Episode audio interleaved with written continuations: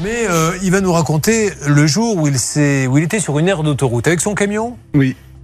Il est sur une aire d'autoroute avec son, avec son camion et donc euh, vous vous dites non, non, chien, lui je le connais.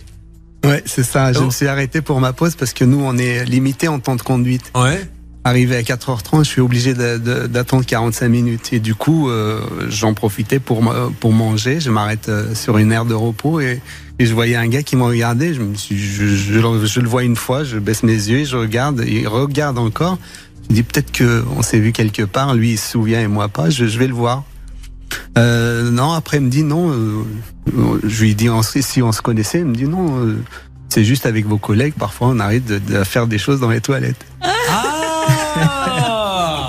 Je me suis arrêté pour manger. Finalement, j'ai fait juste ma pause. Ça ça m'a coupé l'appétit. D'accord, très bien. Il Voilà. voulait voir votre coccinelle. C'est ça. Hein, c'est ça. Il voulait que la livraison soit. Ah, d'accord. Mais je savais Ouais. pas que c'est. euh, C'est ça.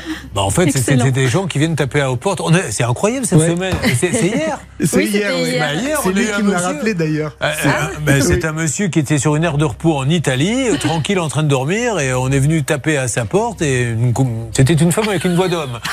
Si vous voyez ce que je veux dire, qui, qui me dit euh, Est-ce que j'ai pas monté dans la cabine? Bon, ah bah, écoutez, il s'en passe des choses sur les aires de repos. Oui.